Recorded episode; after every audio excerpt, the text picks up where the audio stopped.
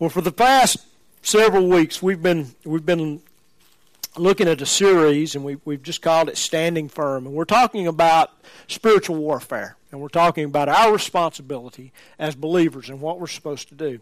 And God's given us an, uh, an order to stand firm. And today, I've, I've just entitled this message "God's Dog Tags," and I'll you'll understand what I'm talking about in a minute. But uh, our mission as, as the body of Christ, as individual believers, is for us to plant our feet firmly, look our enemy straight in the eye, and not blink, and not give any ground. We're supposed to stand firm. Now, we do that not in our own power, okay? We do that by resting in the power and the finished work of Jesus Christ. I want to emphasize that, okay? What I've been talking about is not to make us feel stronger in ourselves. It's not to make us think that, that we're equipped to do this apart from Jesus, because we're not. It, it's, it's, our ability is rooted in Jesus. Now, it's not rooted in what others think about us or what others say about us or how they perceive us or, or what they say our strengths or weaknesses are. It's not even rooted in what we think we are. Okay? I want to get real practical today, okay? We've talked about, uh, a couple of weeks ago, we talked about our enemy and knowing our enemy. And last week, we talked about knowing ourselves and knowing our strengths and our weaknesses and our limitations. And all that's important. But if that's all there is, we lose. Okay? If it's just our strengths and our, our, our limitations and our weaknesses versus the enemy, we lose every time. But there's something else that we need to understand. And it's, it's who Jesus Christ, who God the Father says we are, how He sees us. This is what's so important. You see, we see ourselves many times as as failures. I mean, I, you say, well, I don't see myself that way. Well, I've talked to a lot of people, and most people see themselves as failures. They see themselves as mess ups. They see themselves as they get a little right and they get a lot wrong. And that's how they perceive themselves to be. Not only that, parents and friends and family members, they kind of echo that stuff. You'll never, you'll never amount to anything. I mean, all of us probably heard that, and probably most of us have said that to somebody or not. But you know, the reality of it is, it's not what we perceive ourselves to be. It's not what anybody else perceives us to be. It's who God says we are that matters. Okay? When God looks at us, I, I try to remember this. When I look at a person, you know, y'all know me. I'm just going to be tra- transparent. You know, I, will look at that person, I'll size that person up, and I'll make certain assessments. Okay, any of y'all do that? We all do. But you know what? I can't see that person like God sees that person. But when I put on God's eyes, I see that person clear. I see that person made in the image and likeness of God. I see things that are different. And you know what? God sees us differently than we see ourselves. Our, our, it's not based on our abilities, it's not based on our disabilities, our strengths, our weaknesses. Our ability to stand firm on the battlefield and be victorious is based solely on God. That's it. So it's not really our assessment, assessment of who we are that really matters. Ultimately, it's who God says we are. Now, here's the thing most believers don't believe what God says about them. Therefore, they don't live it out. I'm going to say that again. Most believers don't believe what God says about them. Therefore, they never live it out. This is God's Word. Amen? Okay? We know what God says because we have His Word. Amen? This morning we're going to we're going to look at Ephesians chapter 1. This is one of my as far as I'm concerned, this is one of the high points in all of Scripture is, is the book of Ephesians.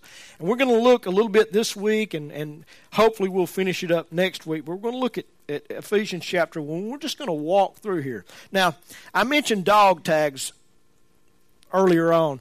Every soldier, and, and, the, and the fact is, it's not just United States soldiers, it's soldiers that serve in other armies across the world. They wear dog tags. And those dog tags contain different information. And even in the United even in even in our country, dog tags contain different bits of information depending on the branch of service. But they will have the soldier's name, they'll have the soldier's social security number, and they will typically have his religious preference or her religious preference and perhaps blood type. Now don't worry about the dog, okay? Just forget about the dog. All right. So, well, Nelson, if you hadn't said anything about him, I would have never thought any more about it. Well, I can hear him, okay? So I'm telling myself that. But those dog tags carry vital information, and, and they're, they're, they're visible evidence of that soldier's identity. I mean, I, I don't know if, if, you've, if, if, if you've ever been in a situation where you just wasn't sure. You know, a soldier can reach up and, and he can look at his dog tags and remember who he is. He can remember where he comes from, those kind of things. They're important. They're also there if that soldier gets injured. Uh, they'll know what blood type he is. They'll know who he is. They'll know if they need to call a chaplain or not. If that soldier is killed, they'll be able to identify him. So dog tags are they're very important, but they're also, and this is the point I want to make, they're a constant reminder of who that soldier is. One of the treasured possessions I have is I have my father's dog tags from World War II. He was in the Navy.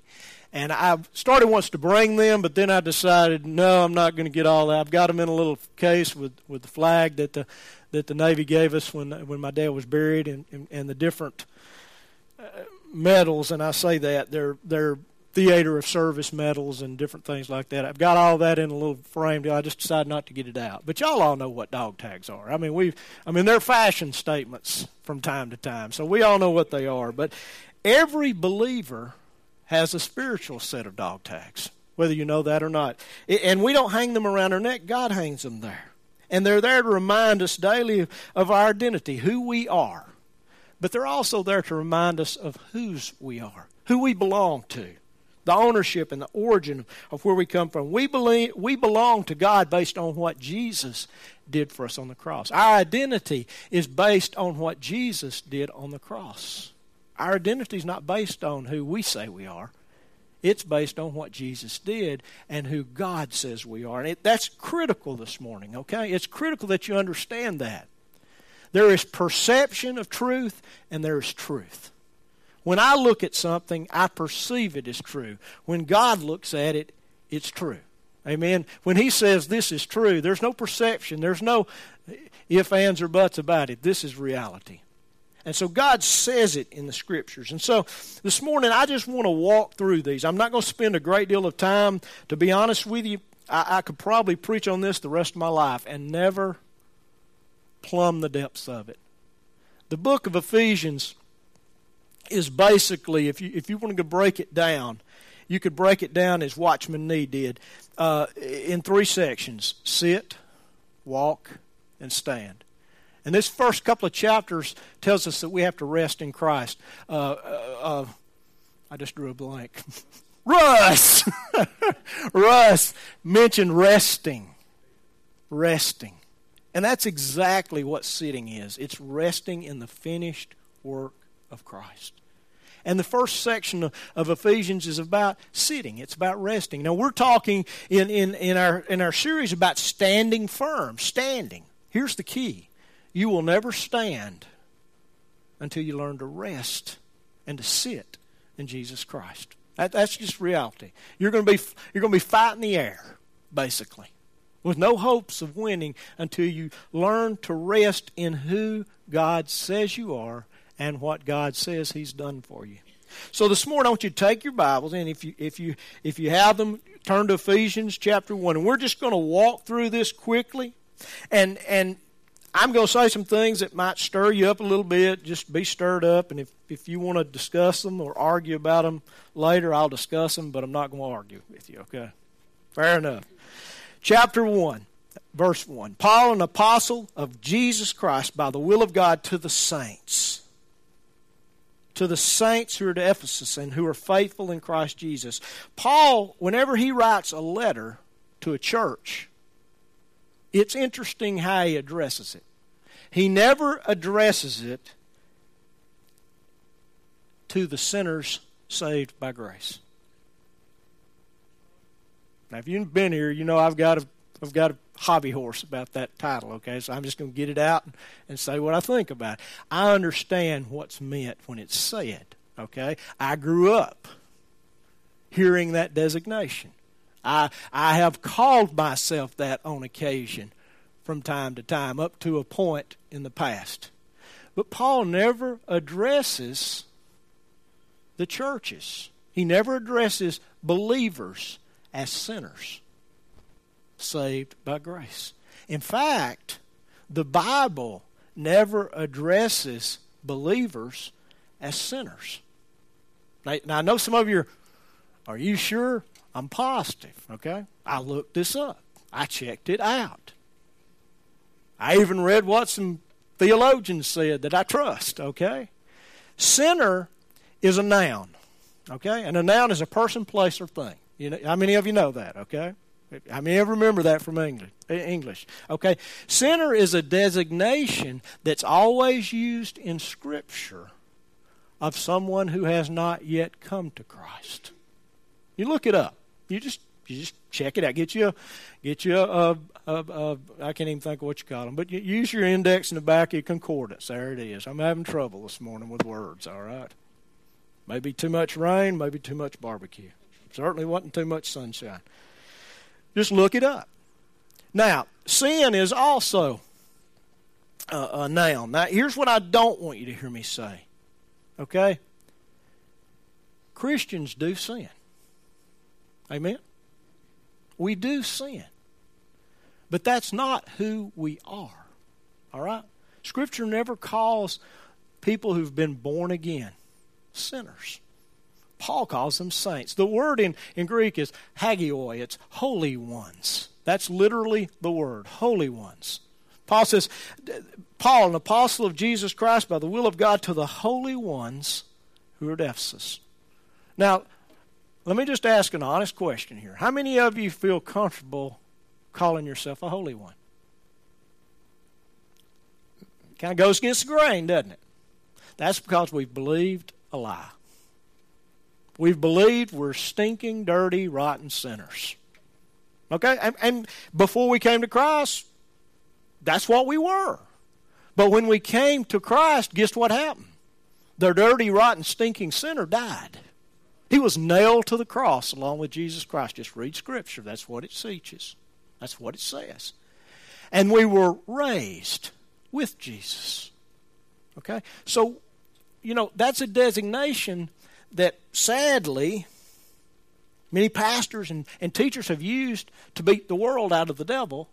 I mean, to beat the world out of the Christian rather than teaching the Christian how to live in the world.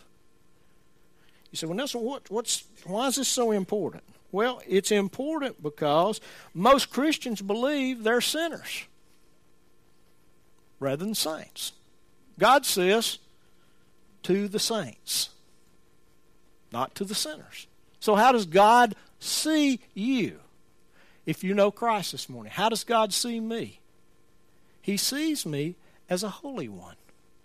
Now, it's not because of anything I've done or anything you've done. It's because of everything Christ did. That has been applied to us. Every one of us who know Christ. We are holy ones. Okay? The term saint, you know, has come to mean somebody that did miracles and, and was not like most of us and had no issues like we did. The only problem is that's not a biblical definition of a saint. That's a mythical definition. That's one that the church along the way said, okay, we've got these special folks. We'll sit over here. We'll call them saints. Saint Paul. If you just read Paul, he's arrogant. Amen? For those of you that read, can tell he's a little arrogant. Peter, Peter's got his foot in his mouth all the time. James and John, they're the ones that said, Hey, Lord, can we just light this village up? They're not listening to you. Let's call down light. They were, you know, Abraham, liar. Moses, murderer. Samson, you add any description after his name you want to. Okay? Do y'all understand what I'm saying? God just used regular folks like us They're no better and they're no worse. We've made them heroes and put them up on pedestals. The only one who belongs on that pedestal is Jesus Christ. We're the holy ones. Okay? We're the ones who've been set apart. We're the ones who've been consecrated. So the word saint simply means somebody who's been cleansed by the blood of Christ and who have been renewed by the Holy Spirit. And because of that, they've been separated from the world and consecrated to God. Because of Christ's sacrifice and what the Holy Spirit has done within us, we've been taken out of the world and we've been placed in the presence of God. We're set apart to Him. That's all saint means. Now, you know what? When you're in the middle of the battle, rub that dog tag a little bit and see if you don't feel saint. You'll hear sinner. Okay, the devil will scream, sinner, sinner, sinner saved by sinner, sinner, you're nothing but a sinner. Rub the dog tag. It's embossed. Okay, it's got saint. It doesn't have sinner because that's how God sees you. We, we've just we've we've done some disservice, and we've done a lot of disservice. Now, before we go any further, I, I'm, i want us to do a little exercise. I don't, ever, I don't rarely ever do this because I'm just not one in repeat after me stuff. Okay, I, it, you know that gets monotonous after a while. But I think this is important. Okay, so I want you to say this after me. I know Jesus. Jesus knows me. Therefore, I am a saint, not a sinner. Now, doesn't that feel better? Now, listen to me. We all sin. We all need forgiveness. We all have to confess. But if you see yourself as a sinner saved by grace, you know what you will act like? A sinner saved by grace. But if you see yourself as a saint, your behavior will change over time. And you'll begin to act in the way that Scripture calls us to act. That's when Paul says to the saints who are at Ephesus, he, he's, he's saying, people at Ephesus, this is how God sees you. This is what God sees when He looks at you. Now, let's just move to the next verse. God also sees us individually as, as people who have been given two essential elements that's needed for the victorious life. If you don't have these elements, you're probably not saved. Okay? Let me just say it plainly. You're not saved if you are not experienced. You have to have these two elements. Listen to what he says in Ephesians chapter uh, 1, verse 2. He says, Grace to you and peace from God our Father and the Lord Jesus Christ. Grace. Now, is there anybody in here who has never heard the word grace? Out of the out of the stream I came out of, that was a big word. Okay, it's and it. You know why it's a big word? Because it is it is a big deal. It is a, everything flows out of the grace of God. The grace of God is, is God's unmerited favor. He's put his, his favor on us. We don't merit it. We can't earn it. We don't deserve it. Okay? But now we're going to stop right there. All right? We're not going to go because we're dirty, rotten, stinking sinners. We're not going to say that. That's not in Scripture. Peace. Uh, Paul says, I want you to, you, grace to you, peace to you. Grace is, it, it, like I said, it's, it's literally, grace is literally who God is, poured into who we are with all the garbage washed away. That's what grace is. That's what grace is. We can't do anything to merit it, to gain it. But listen to me. On the other hand, we can't do anything to disqualify ourselves from it, which is equally as important. We can't lose it. Okay? It's God's grace. He poured it out on us unconditionally. So as you rub that little dog tag, you have access as a believer to grace that has no height, no depth. It's infinite has no beginning, has no end. You can't exhaust it. In other words, God has given you enough ammo that you can start shooting your gun and shoot forever. You will not run out of bullets. Okay?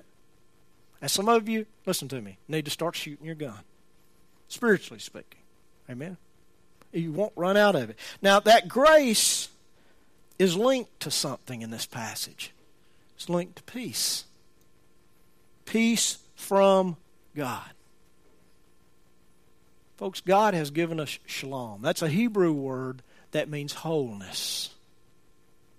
It's not just absence of war. It's wholeness. It's, it's spiritual. Here really is what it is. It's spiritual prosperity. We are prosperous in Jesus Christ. It's not something that's partial. It's not something that's even dependent on you or me. He's given us His peace. I love the way Jesus puts it in John chapter 14, verse 27. He says, Peace I leave with you. Now he's talking to a group of disciples who are they are in turmoil. They are stressed out. They don't know what's about to happen. They don't understand what he's talking about. He's about to be crucified. They're, they're, they're all over the page. And Jesus says, This peace I leave with you. My peace I give you. Do you realize that even in the worst moments when Jesus hung on the cross, there's a peace there? In the garden, when he's praying and he's asking God to remove this cup from him, there's a peace there. It's the shalom of God. It's, it's, the, it's the, the, the wholeness of God's presence with him. He says, My peace I give to you, not as the world gives, do I give to you. Let not your heart be troubled, nor let it be fearful. Folks, the peace of God, which comes from God, is given so that we are at peace with God. And that's important. When we were sinners, before we came to Christ, we were at war with God. We were Bible says we were at enmity with God. There was a conflict. But when we came to Christ, we Scripture says that we were given peace with God. God gave us that peace. We didn't make peace. We didn't we didn't throw here's what we didn't do. We didn't wave a white flag and surrender. Okay? Now I've I've said this. I surrendered to God. I've heard pastors say, just surrender this morning and give up. We died. Okay? There's a difference between waving a white flag and dying. We died, folks. We, we didn't surrender, we died with Christ. We were crucified with Christ at that moment. Romans 5, chapter 1, verse, I mean, excuse me, chapter 5, verse 1 and 2 says, Therefore, having been justified, that word justified means to be declared not guilty. Not guilty. Sin, you have sin in your life? Not guilty. Not guilty. Why? How could God do that? Jesus on the cross. There it is. Jesus paid our debt. Therefore, God can say, Not guilty, you. You. You're not guilty. He says, Therefore, having been justified by faith, we have peace with God through our Lord Jesus Christ, through whom we have also obtained our introduction by faith into this grace in which we stand. And we exult. And, and most of us don't know what E X U L T means. It means we jump for joy. That's literally what it means in the Hebrew. We jump for joy in the hope of the glory of God. What this means is no matter what comes your way, you can rest in God because His grace is unending and His peace is unending. It doesn't matter what's going around around you. That's why we can stand on the battlefield day after day and not blink because we are seated in Christ. We have peace with God and we have the grace of God. Let me ask you a question. What can the devil do to take that away? Can he steal your peace? Can he steal your grace? They were gifts to you by God. He can't take them. We just have to rest in them. We don't have to we don't have to struggle. We don't have to run around in a in a flurry. We don't have to get all stressed out. We just rest. We relax. We sit. We sit in those things. Now, that grace and that peace, I kind of like to put it this way. They are like impenetrable, an impenetrable bubble, like a force field around us. And as long as I rest in that peace, and walk in that grace. You know what? The enemy can throw rocks as hard as he wants. But you know what they do? Ding, they fall off. Ding, they fall off. Ding, they fall off.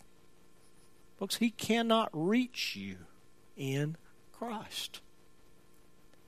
This is what God sees when he looks at us. Why is she so worried? Why is she so fearful? Why is why is he why is he stressed out? Why is he running back and forth? Why doesn't he just relax in Jesus? Why didn't he just rest in what I've already given him? He's got all the he's got all my grace. She's got all my peace. Why aren't they experiencing it? That's what God says when, when we get all stressed out down here. Y'all do know nothing threatens him, right? I've already told you this. He's not at war with anybody. Okay? Not even Satan. There is no war with Satan if all you have to do is speak a word and he's gone. Okay? That's how powerful God is. Now, he also reminds us in this verse of something that I think we very often forget, and that is we're not spiritual orphans. Let's look at what he says there in, in verse uh, 2. He says, Grace to you and peace from God our Father. Our. O U R. Our Father. Our Father. Our Father. So, Nelson, you're stressing that. It's because we have a Father, folks, who loves us not for what we can do for Him. Okay? Not for what we can do for Him. But He loves us unconditionally because of who He is. That's a big deal. True love is never about performance. If you have to if you have to perform to gain somebody's love, the love they're giving is not real love. Okay? God never makes us perform.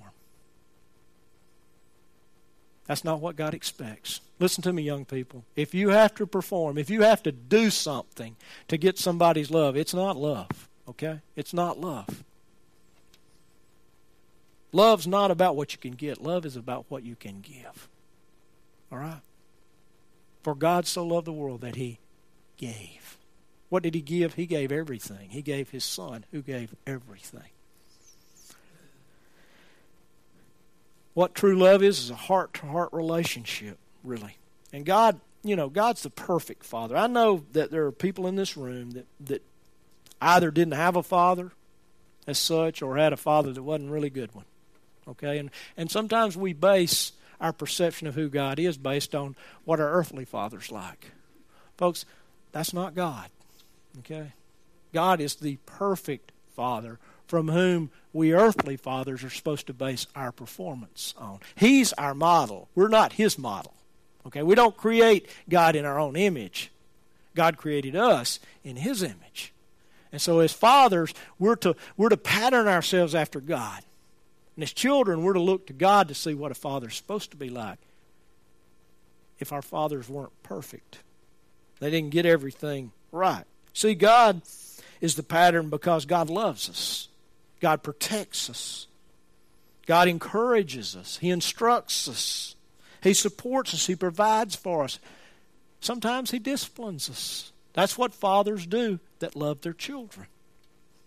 He knows when enough is enough. He knows when to say the right thing at the right moment. God loves us. And folks, listen to me. God never leaves us. He will never abandon us. So as we stand on that battlefield, as we face our enemy, rub that little tag and just remember who you belong to. You belong to God. He's your Father. Even if you don't feel, even if you don't feel it, Scripture says He is. Okay? And here's the here's the reality. If you'll get the truth in the right place, the feelings will follow. Okay? I can't get the feelings there and hope the truth follows. I've got to get the truth there. And God says, I'm your father. I'm your Abba. Jesus called him Abba, Daddy. Romans in Romans, Paul says that we can call him Abba, Daddy. We're not by ourselves. Now I want you to we're going to move on to verse 3.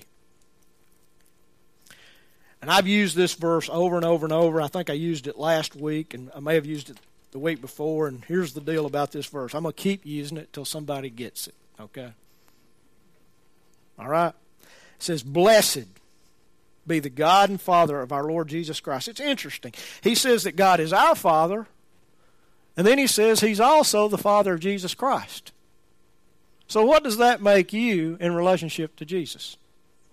Brother, sister family. There's, there's, there's maybe a better word that we can all say. We're family. We're family. He says, Blessed be the God and Father of our Lord Jesus Christ, who has blessed us with every spiritual blessing in the heavenly places in Christ. Blessed. I don't know if many of us realize what blessed means. It means we have been endowed with the ability to succeed. That's what the biblical word means. God has, has dressed us in Christ for success. We've been blessed.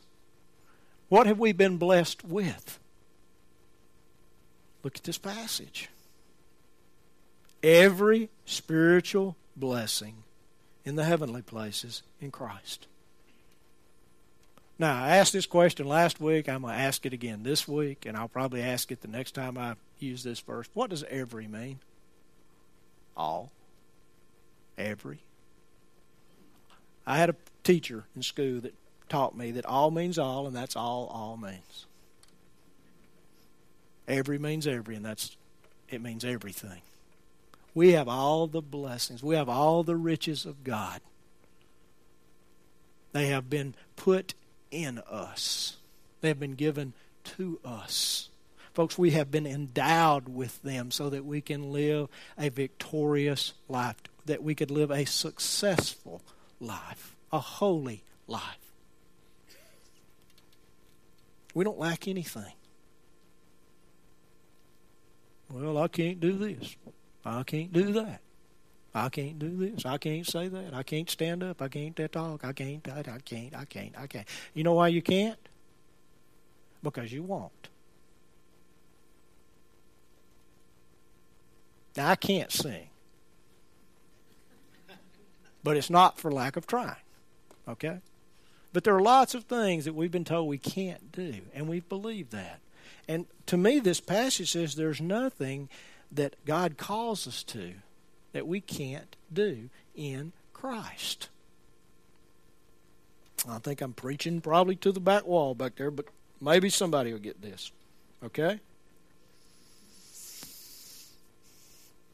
It's not endowed. I mean, it's not dependent on us, it's an endowment. We have been given it. I love the prayer that Jesus taught his disciples to pray. And there's a part of it in there that just it blows me away. It just I just can't get my hands around it. I, I can't quite understand it yet. But it's not it's not for not trying to preach on it, okay? This is what Jesus said in Matthew chapter 6 verse 10. He taught his disciples to pray this way, "Thy kingdom come. Your kingdom come, God. Your will be done on earth as it is in heaven. In other words, God, your kingdom come in this situation. A few minutes ago, we prayed for Calvin. We were praying that God's kingdom would come and his will would be done in that situation, that God would move, that God would work where we focused our prayer. And God has given us that responsibility, He's given us that privilege, and He's endowed us to pray that way. Folks, that's, that's really not prayer, that's declaration. We're just declaring what God has already said is true. We're, we're declaring what's already been done in heaven. It's not a request, it's a declaration. And, folks, God has placed within all of us the spiritual potential to bring His will to bear in any given situation. That's how powerful He is. And that's how powerful we can be when we just trust Him. We've been given the privilege of bringing heaven to earth, of, of being conduits. That's, that's kind of the word I like, of conduits of, of God's power and His grace and His peace and His healing. We've been empowered by the Holy Spirit. And listen to me, this, it's the same Holy Spirit, according to Scripture, that raised Jesus from the dead. Listen to Romans 8:11. But if the spirit of him, the spirit of who? The spirit of God, who raised Jesus from the dead dwells in you. In other words, if you are a believer, that's what, he, that's what Paul is saying. If you're a believer, he who raised Jesus from the dead will also give you life, or will give life to your mortal bodies through the Holy Spirit who indwells you. Folks, the same person with the same power resides in us that raised Jesus from the dead. But just let that. Well, I've got the Holy Spirit. Well, just think about what you do have. Okay? Think about who you have. You've got the power that said to a crucified, lifeless body, get up. And you know what happened? That body got up. You've got the same power in you that, and the same person in you who told Peter and James, uh, or, or Peter and John, Peter and James, one of the three, two of the three. Okay, I've, I've got drawn a blank here. When they went to the beautiful gate, we don't have any silver, we don't have any gold, but in the name of Jesus, get up and walk. We have the same person living in us. The same person. Folks, if we could just get that, you know what? We would never blink at the devil again. We'd lean in. I know most of y'all never been in a fight. Okay, I know you hadn't. When I was in elementary school, I got in a few. Okay, didn't get many in high school because kids got bigger than I did. A lot of them did. Man, if if we thought we could take the other guy, we'd lean in, try to intimidate. Folks, we have the Spirit of God living in us. We can lean in on the enemy. Okay, he's intimidated if you know it if you know it. Let me say this we have an endless supply of the Holy Spirit. Okay? He's not going to run out of power. Amen? I don't know if I believe that or not. That's what Scripture teaches. He's God. Okay?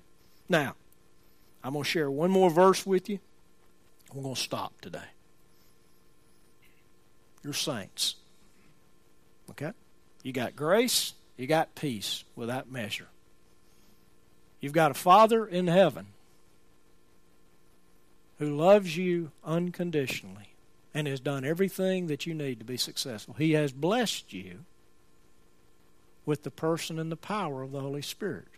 Now, the verse I'm about to read, if you don't get all caught up in religious garbage, and what you've heard from this pastor or that pastor, but you'll just listen to what Scripture says. This next verse will change your life.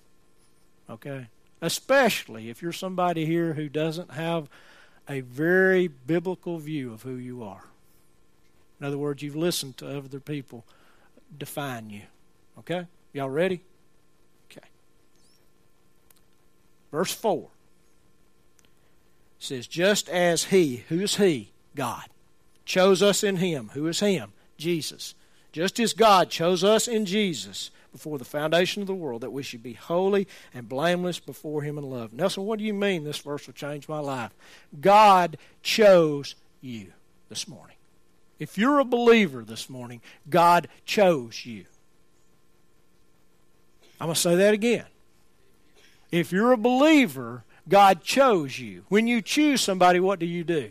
You pick that person out. That's what Scripture teaches. That's what the Word means. I don't care what you've heard. This is not Calvinism. This is Bible. All right? God's Word says, I chose you, and you, and you, and you. I picked you out. I handpicked you. I didn't send angels to pick for me. I chose you. And you know what? I chose you before there was anything here, before I had ever created anything. That's what this passage says. Before the foundation, before literally God flung the foundations down, I chose you. I picked you out. I don't know where you've been. I don't know who has said what about you. I don't know what your parents said about you. I don't know if you were condemned here and said you'd amount to nothing. But listen to me. God picked you this morning if you know Him as your Savior. He chose you. He chose you out of every person who had ever lived or who will ever live. He picked you. When I was a kid, the most fearful thing that I ever faced was when we chose up teams. You know what my fear was? So I'd be last, or they wouldn't even pick me. I mean, it's bad enough to be last, but there were times when, when, hey, somebody didn't get chosen. God picked you. He chose you. Like I said, He picked you out long before he did it, you did anything good or bad. Listen to me. I don't care what you hear anybody say. I don't care what preacher teaches this. This is a lie. God did not look down time and pick those who would pick Him. That's not what this passage teaches. This passage says God chose before anything. He didn't worry about what you would or would not do. He picked you. Okay? So Nelson, you're a little passionate about that. That's because to make the text mean that, you have to do jungle gym gymnastics with it, okay? Chose means he picked you. He picked some, he did not pick others. I don't know, I can't understand that. But here's what Scripture says Whosoever calleth on the name of the Lord shall be saved. Scripture says that Jesus died for all. Okay? Now, I'm going to leave that there, okay? And if you want to argue with me, we'll we'll we'll debate, okay? I'm just but I am going to say some more about this because I need to drive this nail in, okay, and set it. Folks, what he did, he did out of grace and he did out of unconditional love. See, we really don't understand sin. We don't understand the depth of how wicked it is. It's a, you know, I made a mistake. Messed up. Yes, you messed up. You made a mistake. And, and, and between you and me, we, we, we can, that's okay, but God is holy. He is without sin. And we sinned against a holy God who made us who made our, our forefather and our foremother, Adam and Eve, without any sin. And they chose sin. I don't understand all that. I just know this. That's how much God loves us. He knew all that was going to take place, and yet He still picked us. He knew where you would go. He knew what you would do. He knew that on this date, at a certain time, this would happen. And yet He said, You know what? I'll take her. I'll take him. You know, if I was picking teams, that's not the way I would do it. How about you? But that's what he did. Folks, he did it before Adam sinned, before we were born. In other words, God said, You know what? I'm going to pour out my grace on you. when he said, I choose you, that's what he said. I'm going to pour out my grace on you, and you, and you, and you. I'm going to love you, and you, and you, and you. Why did he choose me? Why did he choose you?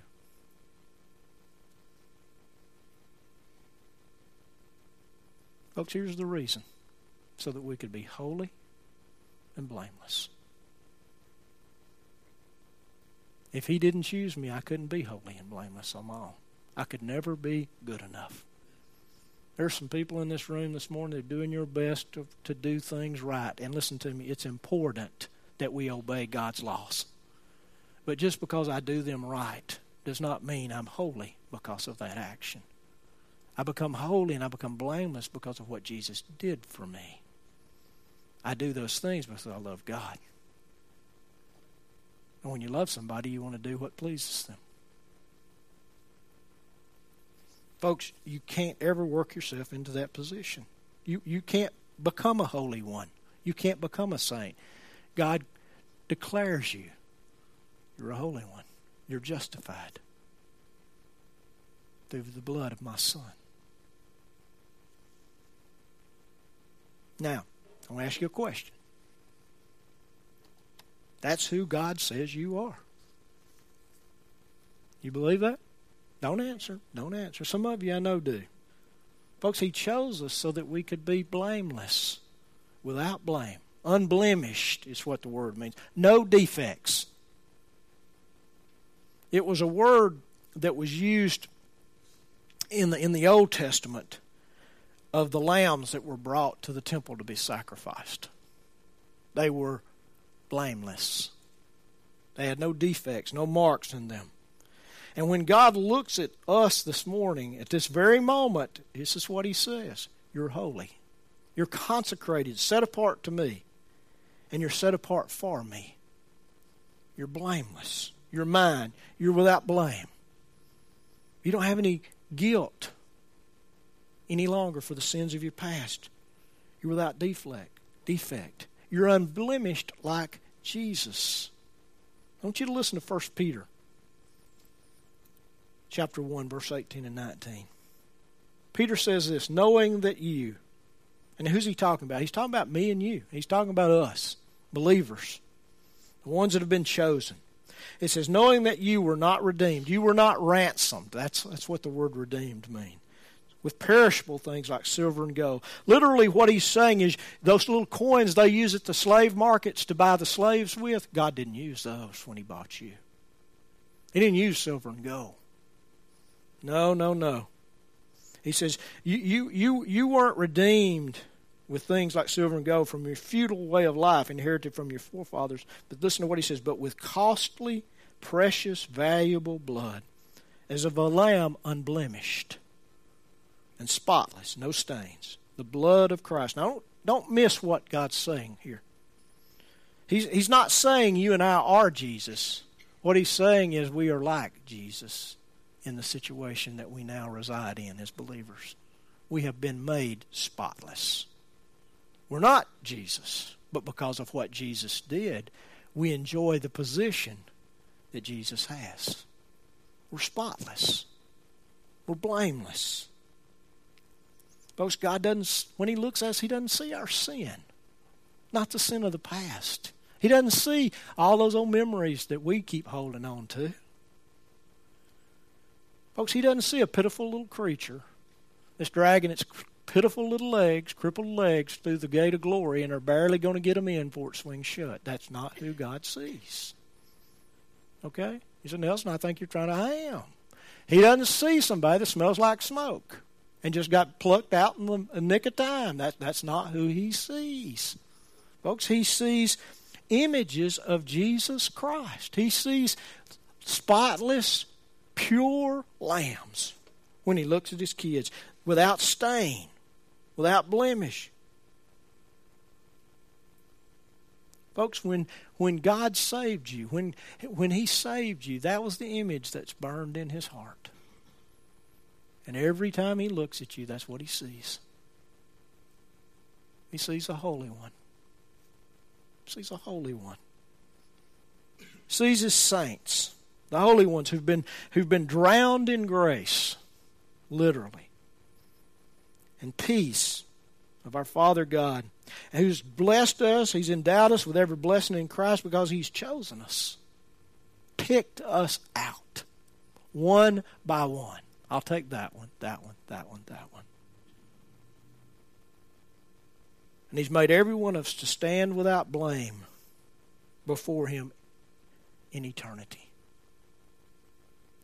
You know when He did this? Before eternity began. Before time ever was created, He did that. Now, that's how God says, I see you. Now, here's the dilemma that some of you are in. That's not how you see yourself. Even worse, you almost refuse to see yourself that way.